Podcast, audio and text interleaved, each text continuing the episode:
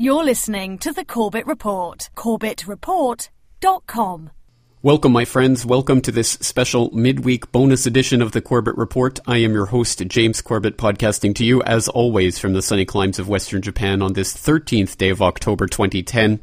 And this is another installment in our Documentaries That Matter series, where we present to you the uncut audio of various documentaries that I think are important and need to be seen. And if not seen, well, then why not heard? So, in the interests of bringing to you another excellent documentary that I highly recommend, this week we're going to be listening to United We Fall by Bryan Law and Dan Dicks of PressForTruth.ca. And of course, I would once again wholeheartedly encourage people to go to pressfortruth.ca, not only to take a look at all of the incredible work that they've done, including all of the incredible work that they did reporting on the G20 in Toronto this year and leading up to the G20 and all sorts of other reporting they've done over the years, but of course also to check out not only United We Fall, which you can watch for its entire in its entirety for free online. But I would once again highly encourage people to purchase a copy of the DVD if you find this documentary to be interesting.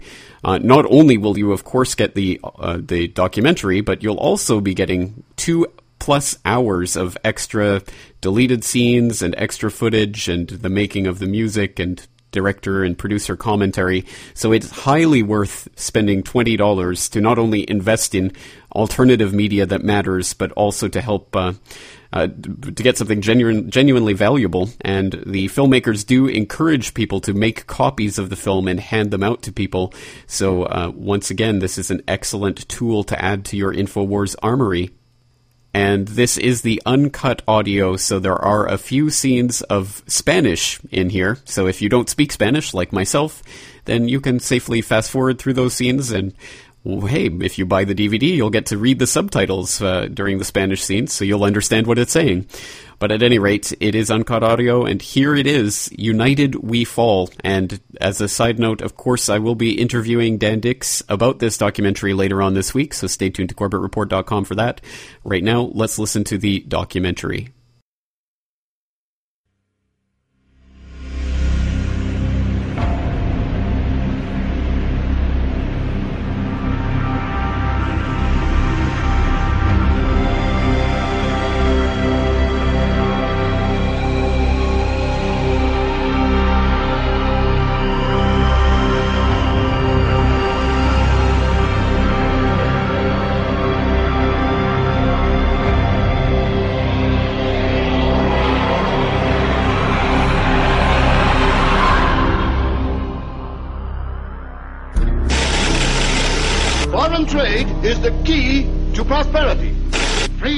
Will bring on a Great Depression.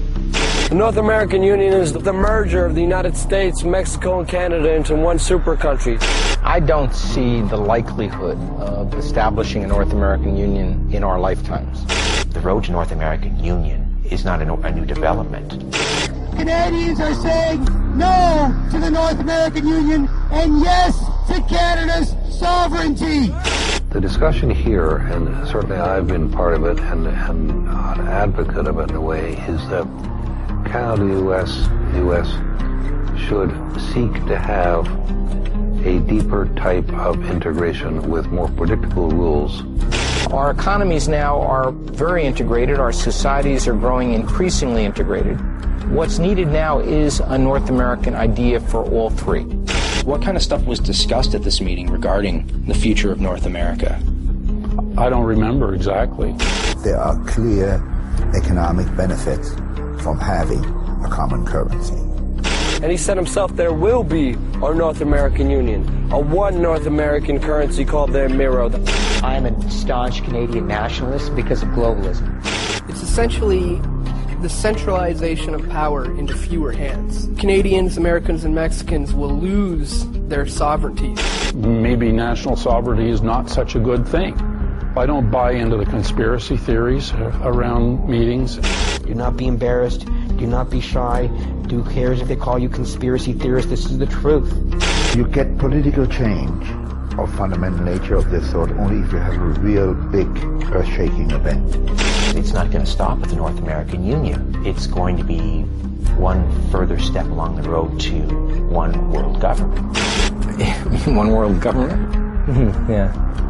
Um,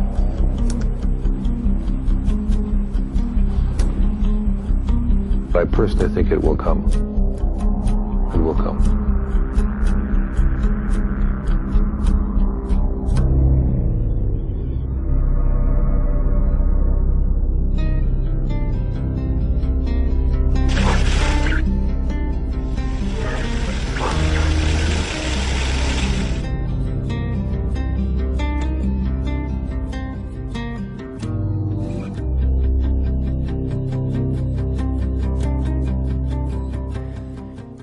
Time serving as the Canadian ambassador to the United States and subsequently helping forge the free trade agreement between Canada and the U.S., did you ever discuss the possibility of creating a North American Union that would be much like the existing European Union?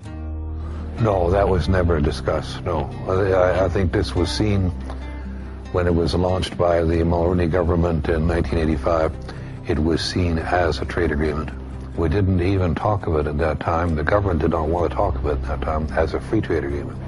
It was seen as a comprehensive trade agreement with the United States, not with Mexico or any other partner. It was bilateral in concept. As time went on, we began to talk about it on both sides of the border as a free trade agreement.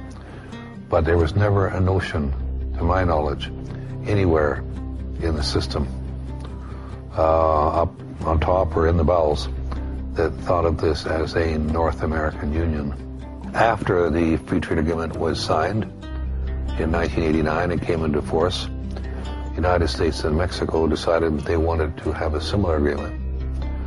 And they began to, they proposed negotiations on a bilateral basis between the two countries to have another FTA of their own.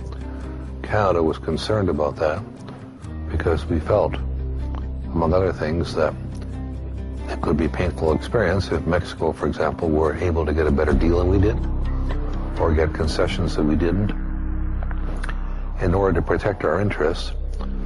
Uh, and they were actually going to model their agreement on the Canada-US agreement. It was going to be a Canada-US agreement, whatever add-ons they could put, or adjustments. So we said, well, we want to be part of the negotiations. So then NAFTA came into existence, and you had there for the first time the notion of trilateralism, or a North American continent. One has to look at what has been the, the effects of uh, these agreements. And they've been very good for some powerful sectors and not at all good for um, poorer people, for working people, for those that um, are not benefiting from, from corporate profits. So here in Canada, for example, since we signed the uh, bilateral free trade agreement with the United States, two-thirds of Canadian families have experienced a decline in their real incomes. Uh, also, if we want to talk about the North American Free Trade Agreement in Mexico, some 2 million Mexican uh, campesinos, that is peasant farmers, have been displaced from their land. Some have migrated to cities. About half a million every year try to enter illegally into the United States to find work. So it's not so good for people at the bottom of the social ladder. The Zapatistas, who launched their rebellion on January 1st, 1994, accusing uh, the problems of Chiapas on NAFTA, got it backwards. Uh, the problem of Chiapas in southern Mexico and all of southern Mexico is not NAFTA, it's the absence of NAFTA. I think the beauty of North America is that our three countries are pragmatic and they're problem solvers. They ask themselves, we've got a problem here in our economy, we've got a problem here on our borders, we have a problem in the environment, how are we going to solve it? Uh, is the best way to solve it is if we do it at the local level, at the national level, uh, or would it make more sense if we explored it at the continental level or the global level? Uh, we determined a long time ago that the best way to deal with trade is at the global level. The General Agreements on Tariff and Trade in 1947 uh, decided on a course that would systematically, over time, dismantle trade barriers.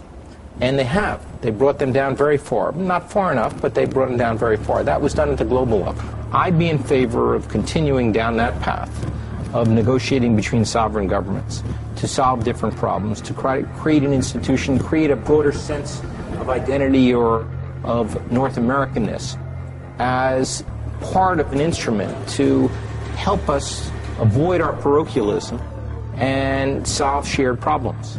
NAFTA was essentially a business contract aimed at dismantling trade and investment barriers uh, and assuring all three countries that their sovereignty would not be affected by this and that they would remain independent. Now, one of the major concerns uh, that Canada and Mexico had about NAFTA uh, was that it might open their uh, capital to being taken over by U.S. multinational corporations.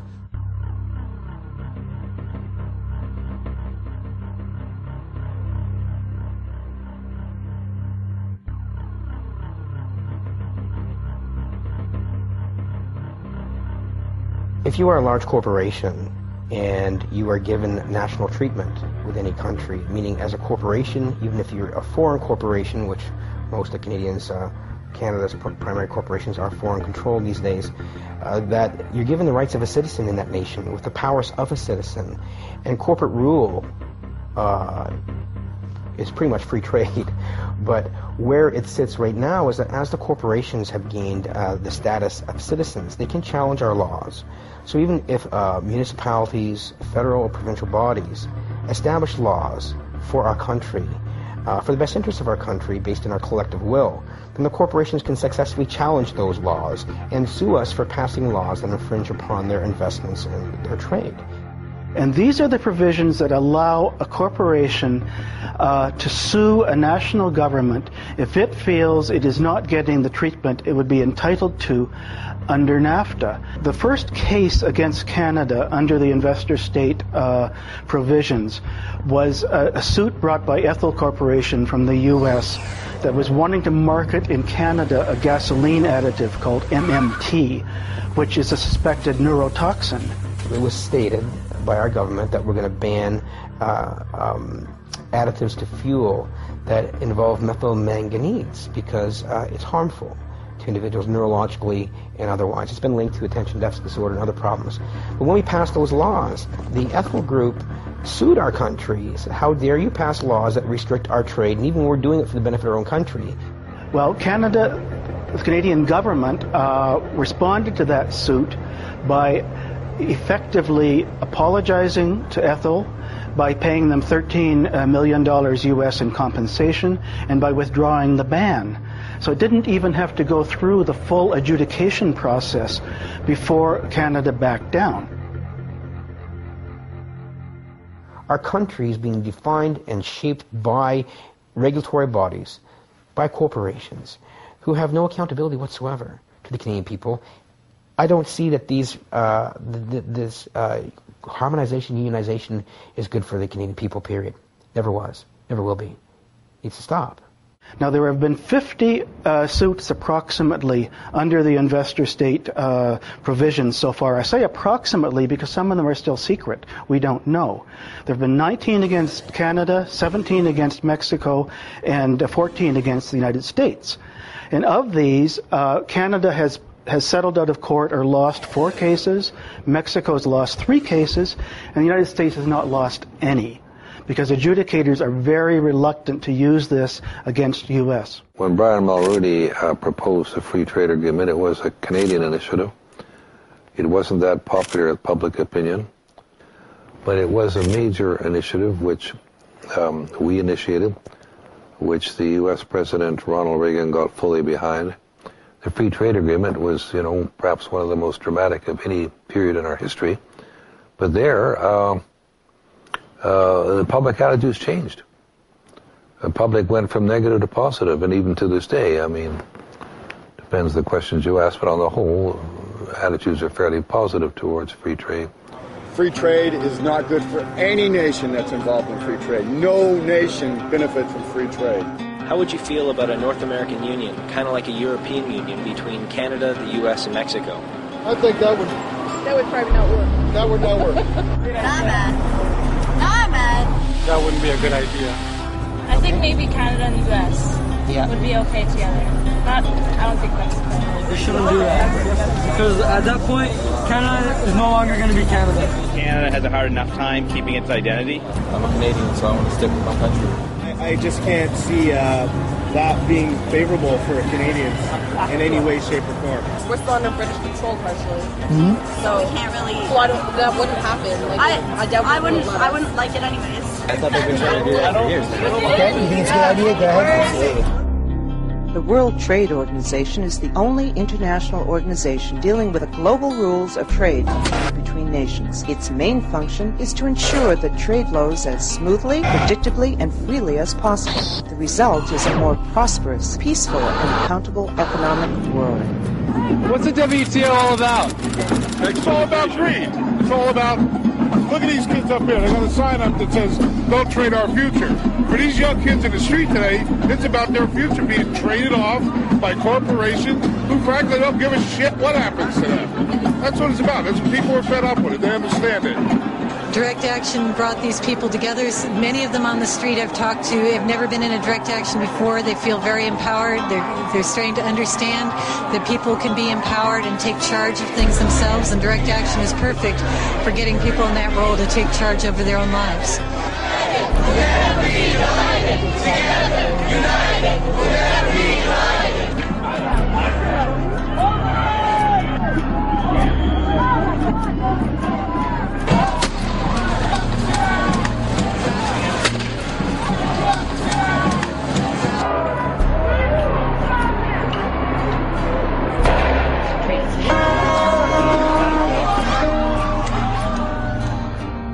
I go back to the 1988 election, which was bought, fought on the issue of free trade. And the opponents of free trade actually uh, won the majority of the vote. The Mulroney government was elected with a minority, a minority of votes. At that time, we had a high level of participation from all sectors of society. Now, it's true that since then the issue has faded from consciousness. But I think there are moments uh, when symbolic issues, for example, Canadian water and sovereignty over our fresh water, there still are elements that would like to, to get a hold of that and would like to use some of the possible leverage through NAFTA, including the proportional sharing clause, to open up the floodgates. So I think there will be moments when symbolic issues like water will come to the fore and we will have a resurgence of interest in, in the, these issues. From the U.S. perspective, um, the largest source of energy imports by far uh, is from Canada and Mexico. Roughly one third of our total uh, energy imports come from our two neighbors. Proportional sharing clause is very important because it's unique to all international trade agreements that I have ever studied. It effectively makes Canada an energy colony. What the clause says is if Canada were to take measures to conserve some of our non-renewable hydrocarbons, natural gas and petroleum, if we take those measures, we still have to uh, export to the United States uh, the same proportion of our oil or gas exports that were sold over the th- previous three years. What if Canada wanted to preserve 10% of our uh, of petroleum production for future generations and for conservation purposes. Well, when you work through the numbers and you find that we're obliged to sell the U.S. two-thirds of the petroleum we produce, the effect of, of applying the proportional sharing clause could actually mean there would be shortages to meet the needs of Canada. Canada is a great multicultural, uh, multilateral country. We need Canada's leadership and ingenuity to develop new commissions or organizations whose purpose is to graft a North American vision onto the landscape and push forward for North American policies and institutions as well. So I hope that Canada sees within itself the capacity to have a big effect and to take the lead. And if it took the lead and worked closely with Mexico, my guess is the United States would be very agreeable to that. They don't really need the money. As you can see, housing is natural, say, natural material. The fruits, all of this they have. They have farming, they have hunting. They have everything they need to live and more. But then they get the progress arriving to these towns, power lines, running water, and these are services that you need to pay for. You cannot pay with a bag of corn. You need to pay with cash. So they start needing the money, getting in the capitalism system, and that's when poverty arrives to these towns. You know, they need the money. Okay, I have some money. I buy a radio and a TV. I see what the, what's on TV. It's pure marketing. Things that they didn't need for over 2,000 years. In a decade, they start needing.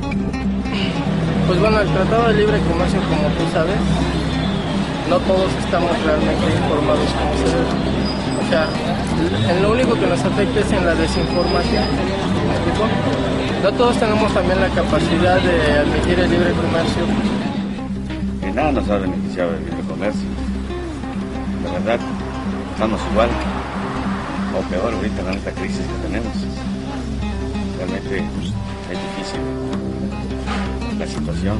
Creo que siento que el, el producto mexicano va y con un precio bajo y regresa con un precio más caro y se afecta porque pues, lo que puede ser México consumir y nosotros consumir nuestro producto tenemos que mandarlo para allá.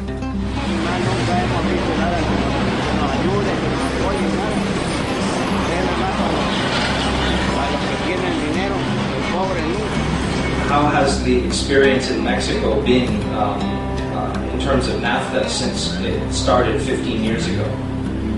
ha sido una situación positiva, ha mejorado realmente la, eh, el comercio entre los tres países.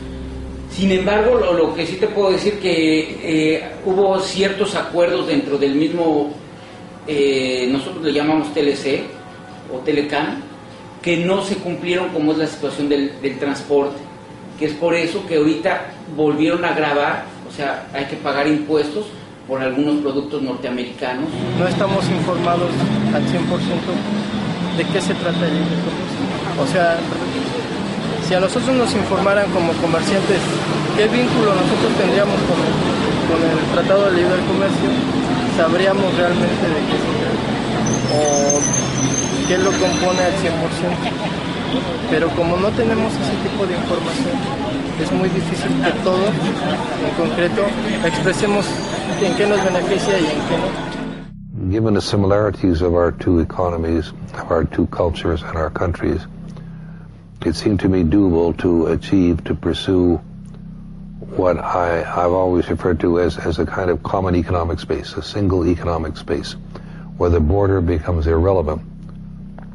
I think Mexico could become part of it, um, as indeed uh, NAFTA was modeled after the Canada-U.S. agreement. And as the Europeans, as, you will know from the whole history of the European community, remarkable achievements they've had, it's all been incremental over the years at different speeds.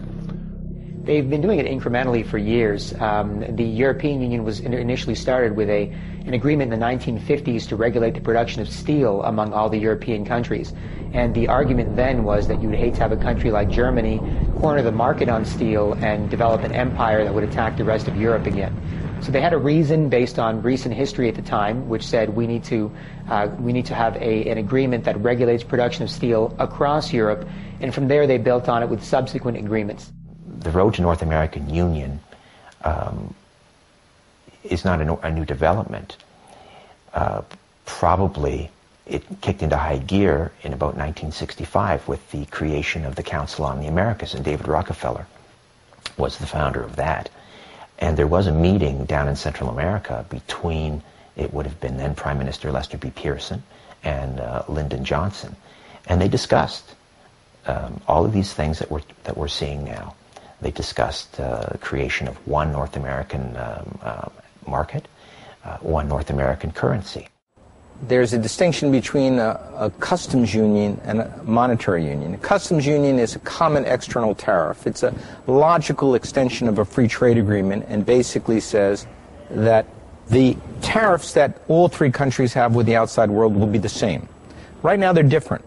Uh, theoretically, we have no tariffs between our countries, but on the, the perimeter of our countries, we utilize different tariffs. That proves to be extremely inefficient and costly uh, for our own commerce because everything has to stop at our regular borders to see what amount of the content was made in North America and what was outside. So it's, it's a self-defeating proposition. It would be far better if we could come up with a way to eliminate what's called rules of origin, have a common external tariff, which is called a customs union. Completely different from that is a monetary union with a single currency. That is a very complicated task. The Europeans had been struggling with it for over 30 years. And they tried and failed through a variety of different techniques before they finally, in 1999, uh, implemented the euro. 1999, when the euro was created, because of my background, I thought that the same arguments that made the euro such an attractive innovation that the people actually went with it, purely on economic terms, um, also would apply to North America. And I had this idea of writing a paper in which I outlined what would be the benefits to Mexico, Canada, and the United States for creating the equivalent of the euro. And I had the idea, the inspiration to call it the Amero. I think one thing people who are dollar based need to focus on is the Amero. That's the one thing that nobody's talking about that I think is going to have a big impact on uh, on everybody's life in Canada, the U.S., and uh, Mexico. If you Google it, you'll find out all about it. Well, you could tell us a little bit more right now. You always hear it on CNBC, don't you? the Amero is the proposed new currency for the North American community, which is being uh, developed right now between Canada, the U.S., and Mexico to make a borderless community, much like the EU, and uh, the dollar, Canadian dollar, U.S. dollar, and the Mexican peso replaced by the Amero. Um, you, you, really think that will get any any leeway? Uh, you may want to visit a couple of websites and see how far along it is. The Canadians are pretty upset about it, whereas the Americans, apart from the Texans, um, are the only people who know anything about it. The, the rest of the public's really uh, sort of with their head in the sand on this one. There is a, a group of people out there who believe that there exists a conspiracy to deprive the United States and Mexico and that's where the center of these conspiracy theorists is. They are worried that uh, there was a, a, conspiracy to rob the two countries of their national sovereignty and uh, through the back door bring in socialism and various other kinds of things. This is, of course, nonsense. It, it's a little bit like the story about Kennedy's assassination people still don't believe that Oswald did it. There's a whole uh, industry out there. There's a quarter of all Americans or something like this still think that Elvis Presley lives. I would put the stories that these guys are manufacturing essentially into that category. I cannot deal with it. I am not following it. I hear about it because as far as I'm concerned, it is just uh, a conspiracy theory. The idea that I am associated with and that I'd like to push is that there are clear economic benefits from having a common currency. The basic economic argument in favor of a common currency is that you have lower transactions costs for firms that are exporting, importing, making investments, and secondly, that the cost of borrowing that is highly correlated with the cost that has to be paid by the federal government, cost of borrowing by other jurisdictions, corporations, consumers, mortgages, they all would be lowered to the benefit of Canada. In 1974, uh, as a condition of joining at the time this G7, this group of seven, which became the G8, which is now the group of 20, uh, this was following something called uh, the Morris uh, Milton Friedman School of Business in Chicago. And they thought, well, it's better to give the banking industry of countries to the private uh, markets and let it be handled there and go with the ebb and flow. But as a condition of being a part of these groups, Nations have to give up the control of issuing themselves their own credit, of, of loaning to themselves. And because we chose to do this, because we thought being part of this group of seven or group of eight, now G20, was a good thing for Canada, we stopped using our Bank of Canada to fund our infrastructure. We don't borrow from ourselves anymore. We borrow from the private banking cartel. The outcome should be clear. On a board that determines what the interest rate would be for North American Amero area would have to give greater power to the country that represents 70% of the entire economic activity and financial power, the United States, and only, say, 15% for Mexico at the moment and 15% for Canada. The most important thing about this kind of a central bank is that the politicians have to stay out of it completely. Central banks should be removed from the control, the clutches of politicians, should be given a constitution which says, thou shalt only be responsible for price stability. Politicians still play a role because they have to appoint the people to the boards which determine the uh, day-to-day policies which in the end are supposed to have the outcome of price stability.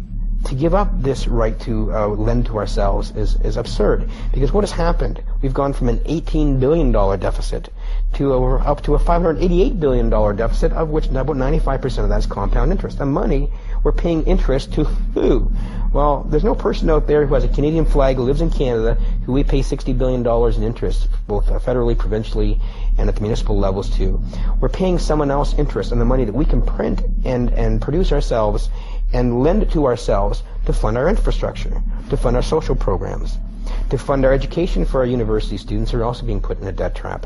But uh, as you give up control of your currency. And William Lyon Mackenzie King said it most uh, most poignantly when he said this. He said, you know, the issuance of the credit and currency is the state's most precious resource. And once you give up that control, it matters not who makes the laws of the land, because usury, once in control, will wreak havoc on any nation. All right, ladies and gentlemen, here we are at the Federal Reserve. As I said once before, this is uh, the very institution that is highly responsible uh, for bankrupting uh, America and essentially enslaving the world under a perpetual debt system. It's by no way federal, and there are certainly no reserves. What's your full name? What's that? What's your full name? Is there any reason why you need my full name? I'm just asking what's your name. What's your partner's name? Well, you can ask him. Hey, boss. What's your name? It's essentially the centralization of power into fewer hands. That's what's going on. Um, Canadians, Americans, and Mexicans will lose their sovereignty, their their right to govern themselves as an individual nation. Um, and the, the economies of all three of the nations will be merged into fewer and fewer hands. I can see an obvious, clear problem with that. Um, the, the, the moment that power um, gets diverted into fewer hands, you, you got to be concerned. We have a lot of people here still who believe that having a picture of the Queen is a wonderful thing, and that uh, it is a symbol of nationhood. It is a slippery slope of losing the Canadian national identity by uh, having on our day-to-day every day we're looking at coins and, and, and, and, bills, and there we see George Washington, you know, rather than the Queen or another symbol of Canada.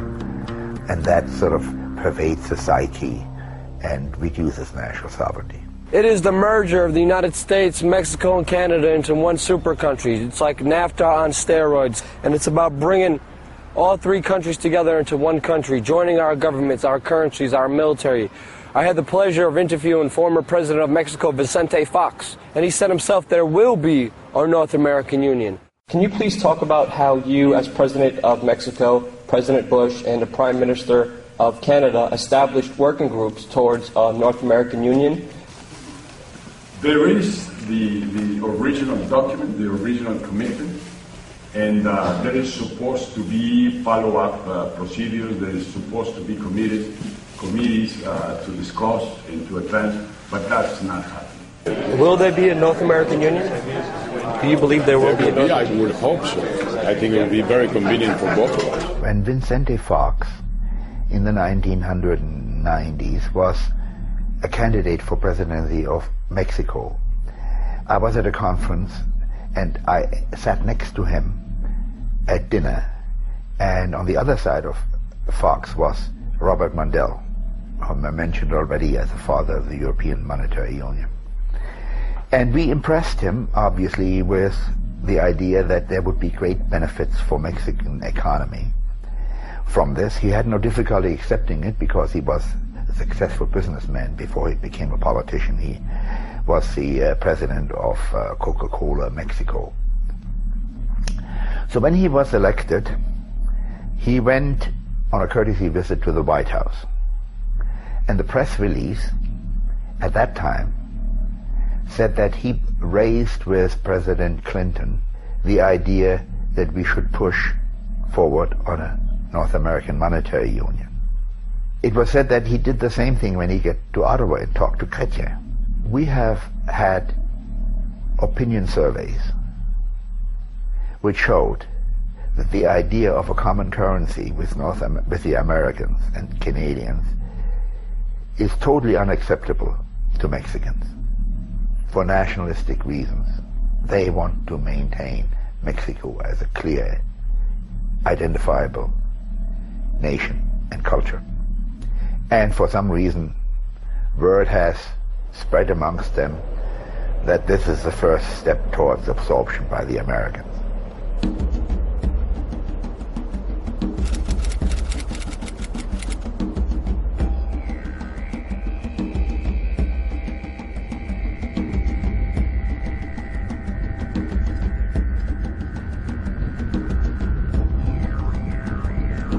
Say you you've heard about the Amero currency? Mm-hmm. Where did you Where did you hear about it? I read in the newspaper two months ago.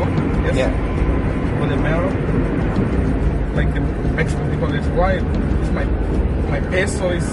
I don't want another currency. Mhm. I am Mexican. I, I like my peso. Yeah. I don't need I don't need uh, new currency. Sí, sí, yo, yo, sí, era una moneda que iban a crear, ¿sí? Sería bien. Para apoyar a la economía de México. Pues no, lo que había escuchado últimamente es que se iba a tratar de, estabilizar la economía y se iba a manejar solamente un solo capital, que es los comentarios que dicen para que esto se estabilice y tenga una estabilidad, pero eso lo escuchaba que iba a ser dentro de 5 o 6, hasta creo que dentro de 10 años más, menos que no sé ahorita si anda funcionando eso. And this whole new world order ideation is a bunch of uh, banking and intellectual elites that uh, that basically see the same sort of mentality: control the economy, control the issuance of currency, you control the nation, and now control the food, you control the people. Let me control the issuance of currency and credit of the nations, and I don't care who you put in power, because they know control the money, you control the nation. And society, we're not aware of this. But this is all part of this whole uh, globalization scheme that's happening right now. even to raise those kinds of issuers, to raise the euro current, the Amero currency issue, is to inflame a lot of the people who are most fearful about integration. Uh, so, for those reasons, I say leave them aside. Uh, we have some we have some preliminary steps uh, uh, before we get to a point where we can seriously entertain that. The trouble with the monetary union is that there's tremendous symbolic attachment to our currencies. Uh, although, if you step back, you would say certainly the Greek drachma, uh, or the French franc, or the German Deutschmark, uh, or the Spanish peso uh, would be far more delicate uh, and important to those countries uh, because in some of those countries they've used the same currency for thousands of years, uh, whereas we haven't even uh, existed for 300 years uh, in North America. Uh, so if they were ever, ever able to, if they were able to overcome their fear of losing this distinctive cultural item defining their country like Greece for 3,000 years, certainly it shouldn't be that hard for Canadian or Americans uh, or even the Mexicans uh, to contemplate a different currency. I happen to believe that it would be beneficial to our three countries to begin studying this issue seriously because it is not a simple step to go from uh, a national currency to a unified currency. It is very hard. And the European experience shows uh, that countries have got to find a way uh, to consult on macroeconomic policy, on budgets and deficits and debts, uh, uh, and establish indicators that would reduce the distortion between economies before you even take the first step toward a common currency. I believe the American people, the Canadians, the Mexicans are practical people. Uh, you have to make a convincing case that moving towards a unified currency will be demonstrably better for their standard of living than under the current system right now. We should proceed by letting the academics study this for us. Think about it as much as possible. Help us to understand what the hazards and the benefits are before the people make uh, calculate whether it's in their benefit or not. Well, of course, he'll also give you the line that he never ever talked about a North American union, that he's always advocated a North American community. But if you read what he has to say, what he envisages is this North American community uh, would be organized. He would have basically three very powerful institutions that would basically correspond with a, a judicial and a legislative branch uh, and a um, an executive type branch, which would um, the the executive branch would would steer the agenda for the three three countries, Canada, the U.S., and Mexico. You would have essentially a North American Parliament to mirror the the three separate independent um, uh, legislative bodies in the in the three countries, and uh, and then you would have a um, a North American uh, court, which would adjudicate on uh, on disputes, etc. Well, that sounds an awful lot like a North American Union to me. Mm-hmm. He can call it a community if he wants it, but now we're just parsing terms, silly semantics. It's important to know uh, when we're in, the, in you're talking about this subject that nobody here is talking about a political union. They're talking about a economic and political arrangements which deepen integration and the relationship but in which the countries, as in Europe itself, preserve, maintain their sovereignty. We're talking about the, the virtual destruction of, uh, of a sovereign nation. Uh, three, three sovereign nations, the end of a, of, of a constitution. Sovereign nations can be an obstacle to the, the free flow of, uh, of uh, money and goods and labor. And uh, if they can erase national boundaries, obviously that would maximize their efficiencies and their profits. But at what cost? I mean, only the nation state is is best equipped to to safeguard our um, our individual uh, inalienable rights. How's your experience been in the European Union? Uh, it's it's rubbish. A lot of rubbish. The EU. The issues that most people face is um, employment. We have a large then immigration population coming over, and so the UK at the moment in the recession are quite worried about having losing their jobs. But other than that, it gives you opportunities that you wouldn't normally get, and travel as well is good. I mean, from a business point of view, it it uh, it makes business more effective. You know, um, you don't have to worry about exchange rates and things like that. But it just seems so remote and far away. I mean, it's over in Strasbourg in France, and we don't really get to hear much about what goes on there. You know, you, you vote once every four years, and then doesn't seem to change much. Everything is more complicated and bureaucratic, and uh, you all these like strange laws that maybe apply in France, for example, that in Scotland they're completely irrelevant, and it just makes life more difficult. It's a process of harmonization because you have different social systems, different currency, different uh, quality of life, and I think it takes, uh, in this case, maybe 40 years if you have a democratic process.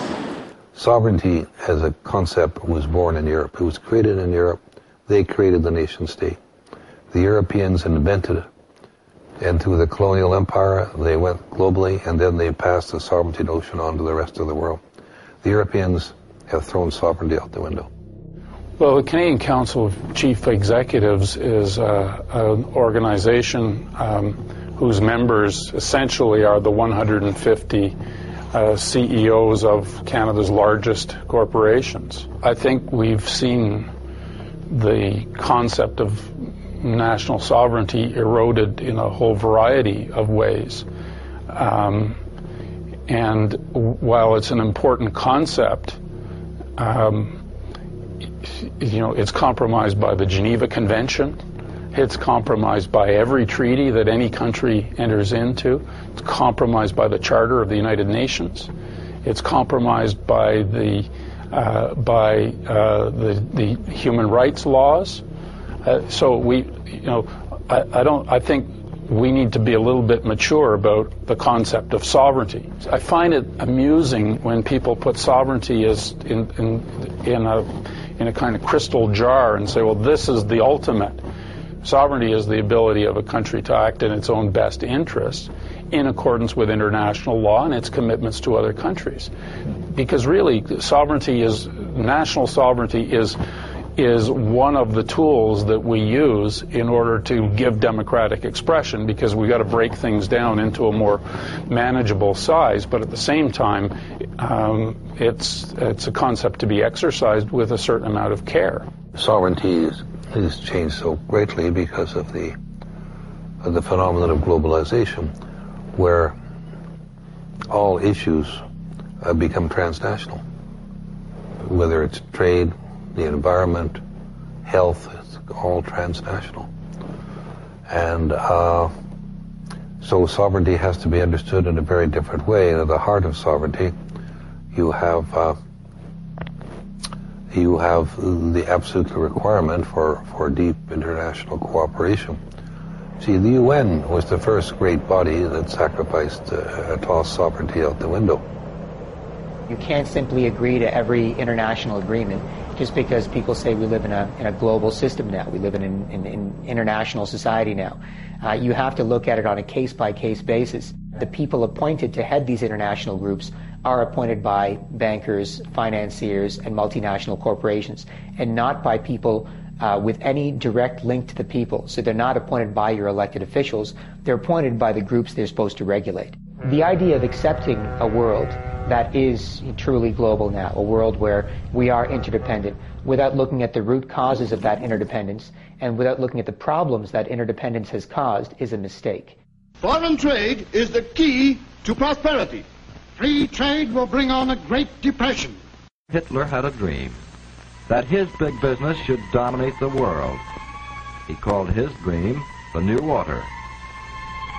Foreign big business was weakened during the war and today, American big business is the strongest. And they have a dream to dominate the world. This was not a natural occurrence, and just because we do live in a global interdependent world right now doesn't mean that we shouldn't take steps to mitigate that and to reduce our interdependence so we can be independent and we can independently decide what we want for our futures. Canadians are saying no to the North American Union, no to the SPP, and yes to Canada's sovereignty.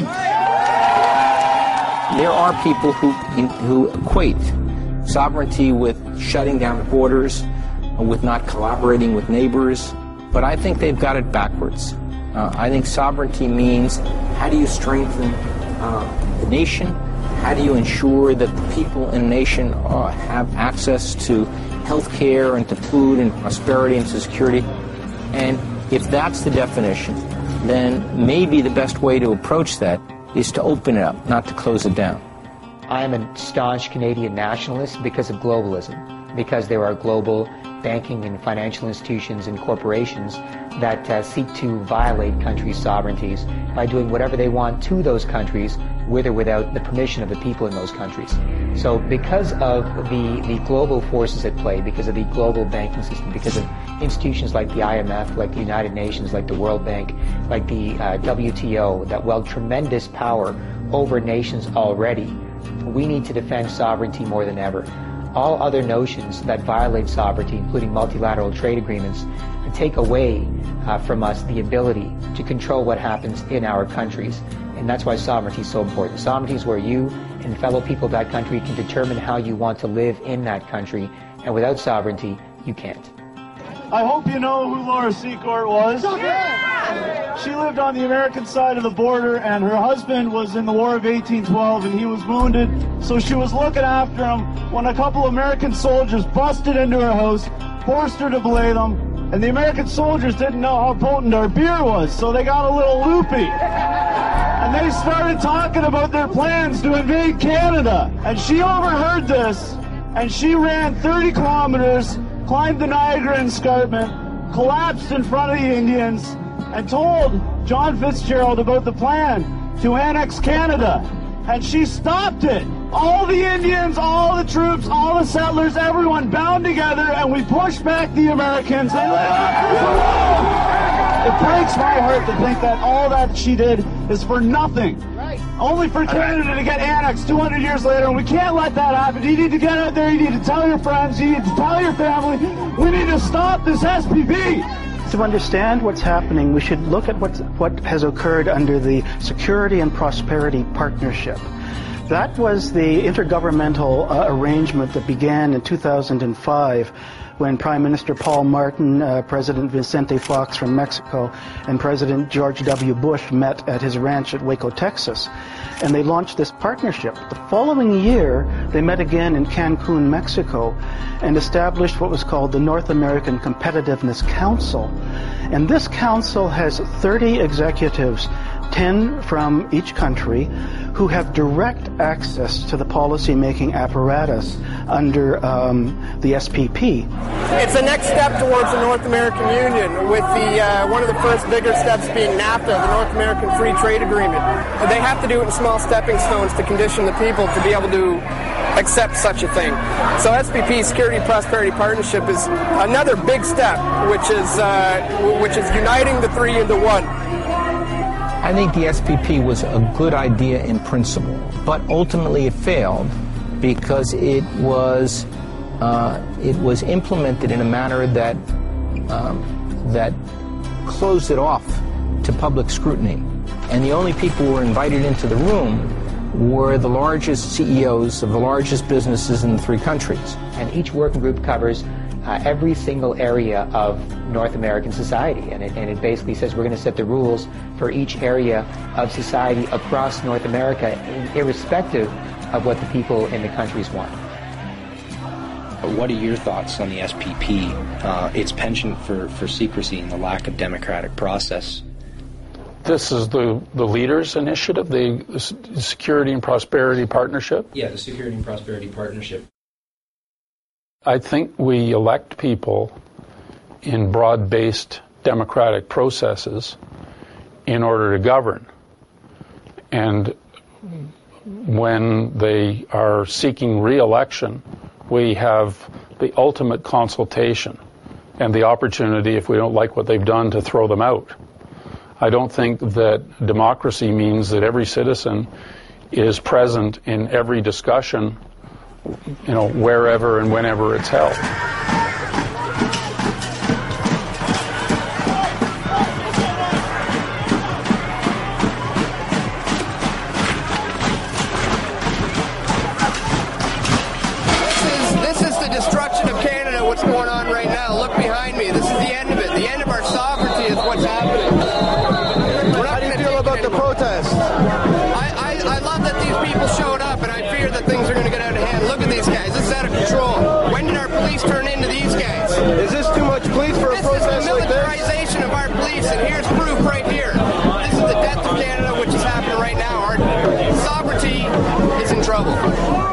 Happened in Montebello was the people in 2007, in August, in Montebello, Quebec, were fed up with this two and a half year old trade deal uh, going forward and merging every aspect of their society and harmonizing the regulations to the lowest possible standards according to uh, what corporations want. They were sick and tired of the information not being given out to the public, not being openly shared, and of not being given any input into what was happening with respect to this massive trade deal. So they, they massed in Montebello what looked to be about 1,000, 1,500 protesters. Uh, they, uh, there was a security perimeter around the meeting, uh, and, uh, and there was incredible police presence there. And at one point, the police were even caught infiltrating uh, the protest uh, by three giant, muscle-bound, supposedly anarchists, wearing masks and holding rocks. Were threatening to throw the rocks at the police. No, no, no! Put the rock down, man! A union leader stepped up and said, "Take off your masks, put down those rocks. You're not with us." You're a fucking cop, the three of you! Go on, it's our line! These three guys are cops, everybody! Eventually, they ripped the masks off the guys, and uh, the guys dove behind the police line. And that was all. It was caught on tape. Uh, it was exposed. They were exposed as infiltrators because they were wearing the same boots as the officers who arrested them. Plus, of course, you know, who dives behind a police line for protection uh, if you're a protester? It's something that uh, most protesters would be would be scared to do to dive into a, a bunch of police uh, who are there, you know, menacingly, you know, staring at them. As we confirmed yesterday, the three people in question were indeed suited Quebec police officers performing their duties. And what that shows is that shows the fascist lengths which the Canadian government will go to to protect the information about this trade deal. In 2005, when you signed the Security and Prosperity Partnership, um, were you aware at that time of any plans to integrate the uh, countries of Canada, US, and Mexico into a North American community similar to the European Union? And considering that the fact that there was no referendum uh, from the people on this agreement, um, as a former Bilderberg attendee, could you please describe what your intentions were when you signed the SPP on behalf of the Canadian people? Well, okay. Um, uh, I, uh, I attended one Bilderberg meeting. Uh, I'm, I'm not sure they ever invited me back, but the um, but, uh, but just to make sure, I've also gone to a Maple Leaf hockey game. That doesn't mean I'm a Maple Leaf fan. And what exactly is the Bilderberg Group? Well, it's a group of probably around 125 to 130 people that meet every year, uh, heads of uh, state, you know, presidents, prime ministers, the heads of the Federal Reserve and Bank of Canada, and multinational corporations like uh, British Petroleum and Coca-Cola, and heads of media, and all these really influential people who hold a lot of weight and, and have the the ability to, to affect change in the world. Um, that's who meets at the Bilderberg meetings every year. Uh, the name itself, uh, they don't even technically have a name. Bilderberg is the name of the hotel where they first met back in 1954. I believe the meeting was uh, first organized by uh, Prince Bernhard of the Netherlands. And uh, they've been meeting um, every year uh, since then to I guess, stage manage as best they can world events and further control the world's resources. So they've tried to remain secret for a long, long time, and it's only recently that um, the general population is starting to become aware of uh, the Bilderberg Group. I mean, people at G8 summits, you know, pe- people think, well, there's a lot of power, there's a lot of influence right there to affect change. And look at the protests that show up to G8 meetings.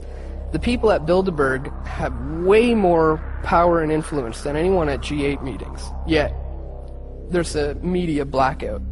So right away, I have to ask myself, well, why is that? You know, why, why isn't anybody covering this? These guys are bigger than G8 guys. In 1996, you were at uh, a Bilderberg meeting, and also there was uh, Jean Chrétien and uh, Paul Martin. I don't know if I was at that meeting. I've only been to a few of them.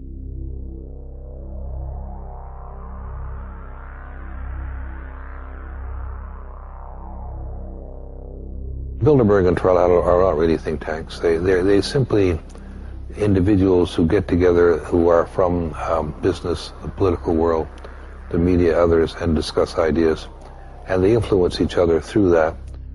I think the, the, the overall objectives of the Bilderberg Group have been to uh, unite various areas of the world in order to set up uh, the new world order, the, the one world government.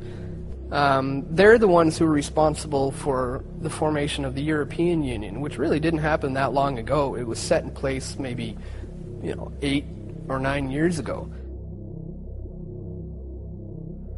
So those are the guys who, who have the influence and the power, and they are the ones who are also going to be setting up the uh, the North American Union uh, over here, and there's also going to be a an Asian Union and an African Union, and um, those are the guys who are working to bring it together. I don't really know what Bilderberg's position on this is, but I, I, do understand your question. The Security and Prosperity Agenda, which was signed uh, by Vicente Fox in Mexico, myself, and President Bush um, in, uh, in at Baylor uh, in Texas, and, and, you're absolutely right in that part of the question, has nothing to do with an economic union. What it really was was that uh, uh, Fox and I both said, Fox because of immigration, me because of mad cow, because of softwood lumber, essentially said, look, you know, there are a number of items which are violating the spirit of NAFTA. They're not violating the letter of NAFTA, but they're violating the spirit of NAFTA. And if effectively we're going to be able to build a strong North American economy and compete with some of the Asian powers, we've got, we've got to be able to talk outside of NAFTA. And that's what it was all about. And what we said is we've got to be able to get our business communities together. Because I felt very strongly that we were having a terrible time with Congress on softwood lumber. And I really felt that if the Canadian business community was able to deal directly with the American business community and point out some of the stuff, it would give us a bit of a leg up. I can tell you it has nothing to do with any kind of union. There was a meeting held in Banff uh, between military, political leaders, private business uh, from Mexico, Canada, and the U.S. to discuss issues surrounding North America. Um, but the meeting was closed off to the public. Um, kind of veiled in secrecy. What what kind of stuff was discussed at this meeting regarding the future of North America? Um, that was the meeting that Peter Lougheed and uh, George Shultz coordinated. Yeah, it was the one. That, was a, it was at a hotel in Banff, I believe. Yeah, I think Peter Lougheed coordinated that from the Canadian side. Um, I don't remember exactly. Uh, there were dis- there were general discussions about issues that that uh, um, each country faced, and we had, uh, as I recall, there were some fairly senior people from the U.S. that that were present. Yeah, I remember them saying um, uh, Donald Rumsfeld uh, might have been down there at that time. No, no, he wasn't there. Let's see. This is this is what happens when media was cut off from it. That's why you get misinformation, disinformation. Once you get the media out of out of things like this, they, they can't report I can guarantee you get misinformation when the media is present also. Oh, absolutely, absolutely. Why keep the media out of it? If there's so many important people there, some big decisions could be made that could help inform the public more. But it was not a decision-making group. Um, I mean, I was there. I'm just a lawyer from Toronto and Ottawa, you know, so I have some experience, and um, I can you know, I can talk knowledgeably about the issues that that we face, but I'm not making any decisions. I don't hold any office. I don't buy into the conspiracy theories around meetings. Uh, I think some of that is deliberately misinformative. Um, uh, you know, do we need the media to be probing and to be asking questions? Uh, absolutely. And there, there's no doubt about that. Can you have uh, meaningful, productive uh, meetings with the media present. Sometimes. Um, sometimes you don't, you know, if the media are present, you don't have a meeting. So, you know, so you know, you just have to, yeah, you have to, some, you have to do things, you know, with a certain practicality to it. You have three primary groups that have been working on this for some time, more pronounced since the uh, Second World War, but uh, there are three key, key groups involved, and this is the Council on Foreign Relations, or its sister arm in Canada is the Canadian Council of Chief Executives, which is about 150 executives of corporations which control over $3 trillion in assets in Canada. Uh, the Trilateral Commission, which is uh, by and large looking for this world integration and uh, the Bilderberger Group, which is a group of individuals who see this whole new uh, role for society, building this global elite of integrating all of the countries together under one global single parliamentary command. So, a new world order is being sold to the populace as being something that's good for us, for our own security and our own prosperity. It's not been voted on. uh, public aren't even aware it's going on. But it's all part of these steps of changing the laws of the land where you have regulatory bodies and corporations dictating what happens in nations. And we end up losing our nationhood and our sovereignty, which is quite frightening. The, the only um, prominent non-governmental sort of group that have really paid a, a good deal of attention to this has been the Council on Foreign Relations. And their task force did come out with an articulate, and Mr. Pastor was involved, vision, well argued, John Manley in Canada. It was a very distinguished group of uh, Americans, Mexicans, and Canadians who argued for a North American community. Well, we we tried to work uh, uh, collectively with broad representation from all three countries: Canada, the United States, and Mexico. Um, we were looking at really NAFTA um, that many years, more than 10 years after it came into effect, saying, you know, what what should be the next steps? Where where can we go from here, if anywhere? And there was a broad range of views, certainly among the, the, the, the people that the Council on Foreign Relations asked to be part of that. The Council did not endorse it because the Council doesn't endorse the work of its task force and they didn't hold any, you know, public meetings on it. But it was, uh, they, they, I think, went beyond anything that has been occur, occurred in the trilateral or Bilderberg in analyzing the merits in this uh, paper they produced in this task force. I think that we uh, struggled a lot with this basic question. I mean, do you want to be, you know, bold and brash? Do you want to be incremental? Um, do you need a common view for all three countries? Uh, can there be a common goal, but moving at different speeds? And uh, so, uh, you know, we tackled a lot of those issues. We tried to make, I think, a, a, a contribution to uh, the direction that countries might go. At the end of the day, has a lot been accomplished? Not really. Um, but, you know, sometimes these things take time to, to bear fruit. What are your thoughts on a North American Union between Canada, America, and Mexico? Um, I, I don't know. I think with the free trade agreement, we pretty much have that right now, don't we? So there's no point. You're just going to change the name. It's the same thing already that we have. Well, I don't agree with it. I mean, we've already got the uh, NAFTA agreement with uh, Mexico and the United States. Pienso que es una relación este, que nos afecta pues, a toda la comunidad mexicana. Pues yo pienso que primero se tendrían que establecer claramente en qué nos beneficiaría y en, quién, en qué nos afectaría. Pues más que nada yo pienso que pedir la opinión de la comunidad eh, de cada país, que al fin y al cabo pues somos los que más resentimos ese tipo de, de unión. Pues considero que no ayudaría nada a México porque, porque resulta de que nuestro dinero nunca vale. I don't think it's really a good thing at all because, um, what, I mean, what does that mean for Canada and where Canadian citizens stand? I don't see them coordinating any kind of understanding that everyone can be on common ground with. And the corruption, too. Who gets what? You know, who's going to provide the leadership? Who get, you know, you, you don't know how society exists these days. It's very difficult to get any kind of truth. It's obvious that there's another agenda going on here.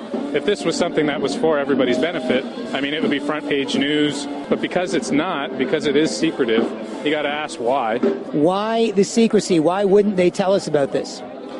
Well, because the corporate interests um, are basically the ones that are benefiting from this. And if anybody looked at the actual amalgamation and what they have proposed, they'll see that it's only good for the corporations. Do you think it would be beneficial for people or more beneficial for corporations? Oh, look, I. Pro, yeah, gee, that's a tough question. I, I'm hopeful that it'd be more beneficial for people, but um, my feeling would be that it's probably going to benefit more corporations. Well, I think as an American and all other Americans should agree that it's obviously a plan to destroy national sovereignty.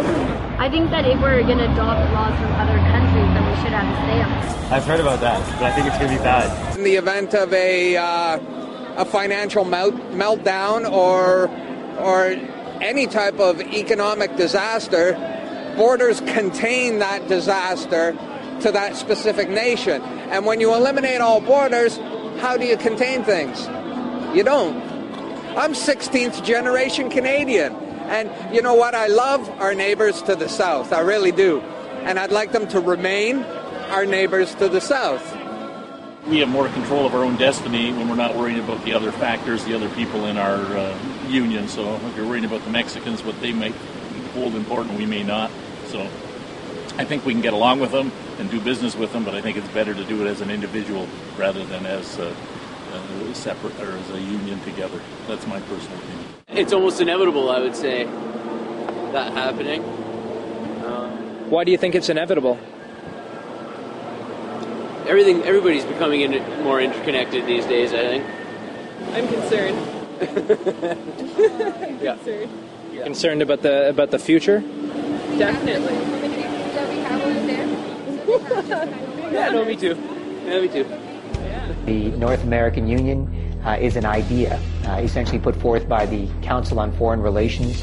They wrote a document called Building a North American Community, and they're a think tank of about two or three thousand of the business and political elite in the United States who have common interests.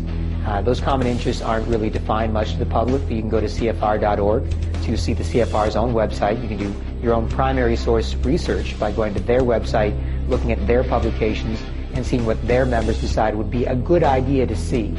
Now, they don't have any official political power, though a lot of their members are politicians. So what they do is they are a think tank of the business and political elite who come up with plans that the government adopts uh, without the, the say of the rest of the public. Up until about six years ago, we never saw in major U.S. papers or Canadian papers never a mention of Bilderberg.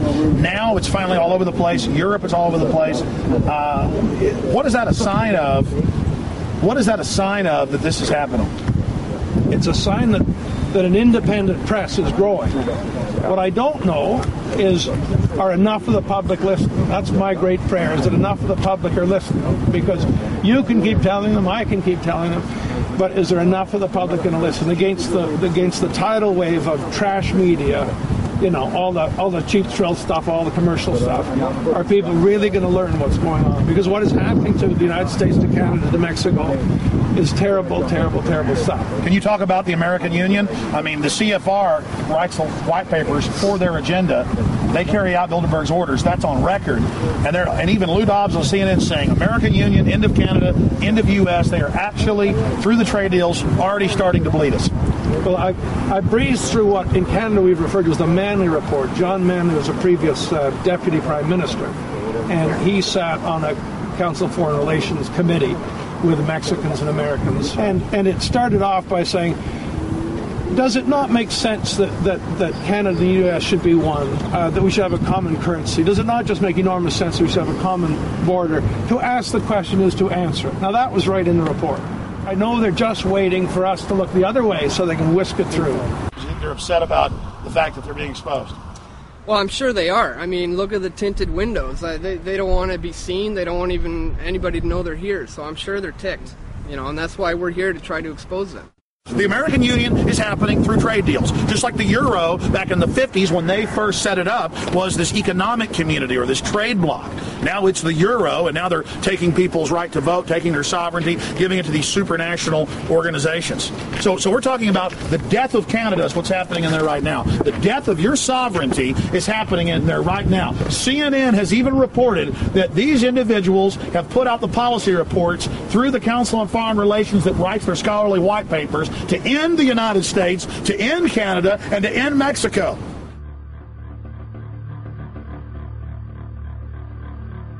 What is biometric identification and how would this be applied in North America?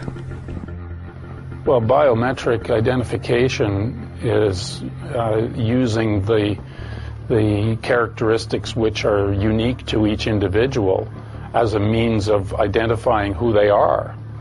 And uh, we currently use it between Canada and the United States as part of the Nexus program, where we have uh, um, iris scan identification. So at airports, if you're a holder of a Nexus card, you can you can go and put your eye in front of a machine, and it reads your iris, and it spits out a card saying who you are, and uh, you can use that with your customs declaration form. So it's a it's just a means of of, of certain identification. There are different ways of doing that, but uh, but but that's an example of one.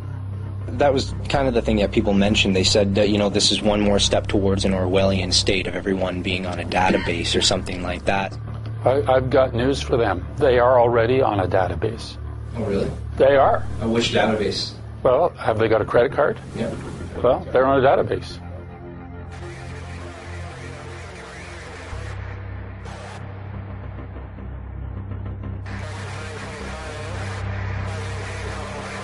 What are you most concerned about? Identity theft? Or the fact that you might be on a database when you're already on a database? I think, quite frankly, your privacy is more likely to be breached by virtue of the information you supply credit card companies into in order to acquire credit than by any linkage of your information to your biometrics. Uh, at least you know where you've got biometric identification, identity theft becomes almost impossible. And increasingly, for many people, identity theft is, is a nightmare.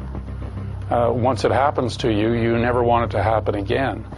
So, in a modern world, you know, every technology has its upsides and its downsides, and uh, and for some of the benefits, uh, sometimes there are some compromises.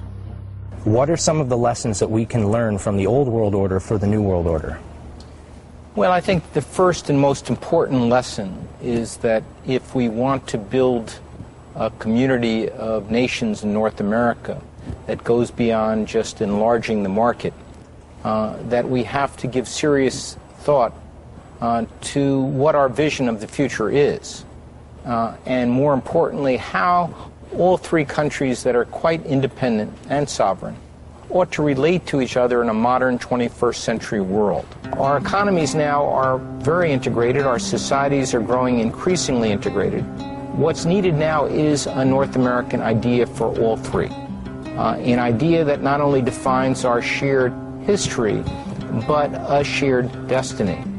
If we are to progress together and collaborate in a new way, it's also important for us to develop a sense of being something larger, a sense of being part of North America.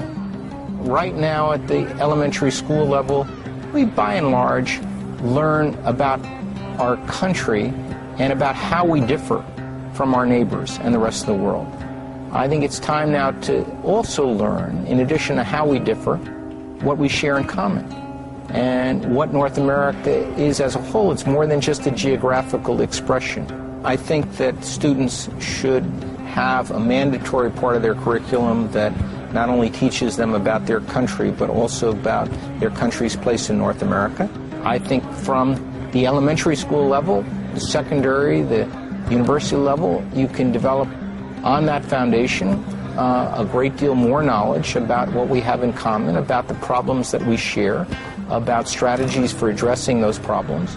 Uh, and so, right through university, we should have uh, centers on North American studies that research and, and examine these questions and help all of our peoples know more about each other than they currently do.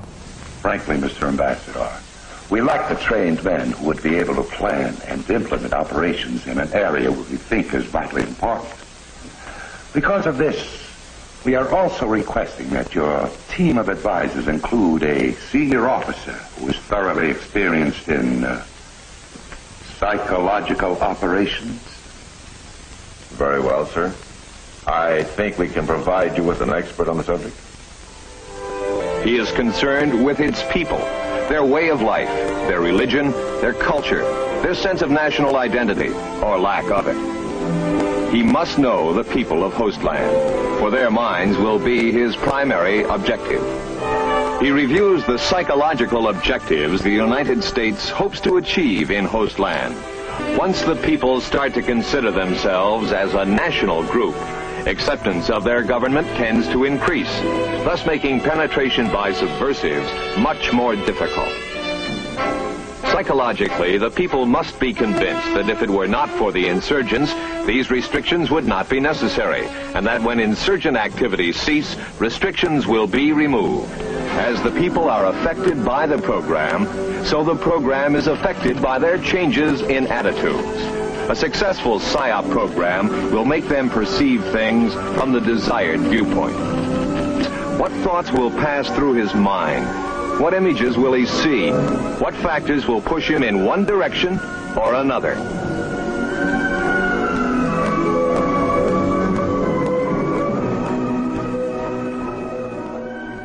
when you run the world, uh, you tend to study uh, how other people have run the world. Just like if you run a successful business, if you want to be a filmmaker, if you want to be an entrepreneur, you might study other business models. The people that currently run the world studied how the people before that ran the world and now want to create a scientific dictatorship. And that means they want permanent and total control over the world uh, forever, so they never have to worry about revolutions again. So oligarchies have always been worried about revolution, always been worried about the people revolting. Oligarchies even popularized the idea of exile uh, back in the 1200s, 1300s, where if the King of France got deposed, then he or she uh, could go to England. And if the King or Queen of England got deposed, they would be exiled to France. So oligarchies were so worried about the people uh, rising up in rebellion that they popularized the idea of exile to make that normal and make that an accepted thing you do to make sure you didn't kill your royal family who was a part of your country's history. Incrementally, they condition us to say that it's none of our business to look into things like giant multilateral trade deals that will affect every area of our society. They make it seem like it's not our responsibility. We have experts to take care of that. And the less we control our environments, the more apathetic we get. Placing the frog in a, uh, um, a pot of cool water where the frog is very comfortable and uh, you gradually turn up the heat so that you don't, it, the, the, the, the change in heat is imperceptible until, of course, the pot is boiling, and uh, it, then it's too late to do anything about it. That's what's happening uh, now. So gradually, step by step, and gradualism is a process that Karl Marx ta- talked about. This is right out of the Communist Manifesto. That if you move in baby steps, they're imperceptible. People simply don't take notice. Would you prefer to follow a careful, uh, incremental, small, step by step approach, or prefer, prefer a bolder vision for the future uh, and to design and pursue that vision. And an overwhelming majority uh, of both Canadians and Americans said yes to the bolder vision. And the people, I think, are ready. The way I interpret the polls is not that they want a North American Union, but they are quite pragmatic about different ways to relate to each other uh, and open to new configurations in North America they learned long ago that you cannot just take it by brute force. I mean, when Hitler tried to do it, you know, uh, you know, just just take it by brute force, it doesn't work. The people will always prevail. So they they've learned their lesson, and they realize that now you have to do it through stealth. You know, through things like propaganda and controlling the media and the education system, and basically turn it around so that the people are in complete and total acquiescence, that they will literally beg for their own enslavement. By doing incrementally these changes in our laws and our land, then one day we'll all wake up and say, oh, that's just the way it is. But it was not supposed to be that way. You can come across a border with a, an army with all of your military uh, uh, machinery, and people say, oh my gosh, we're being attacked.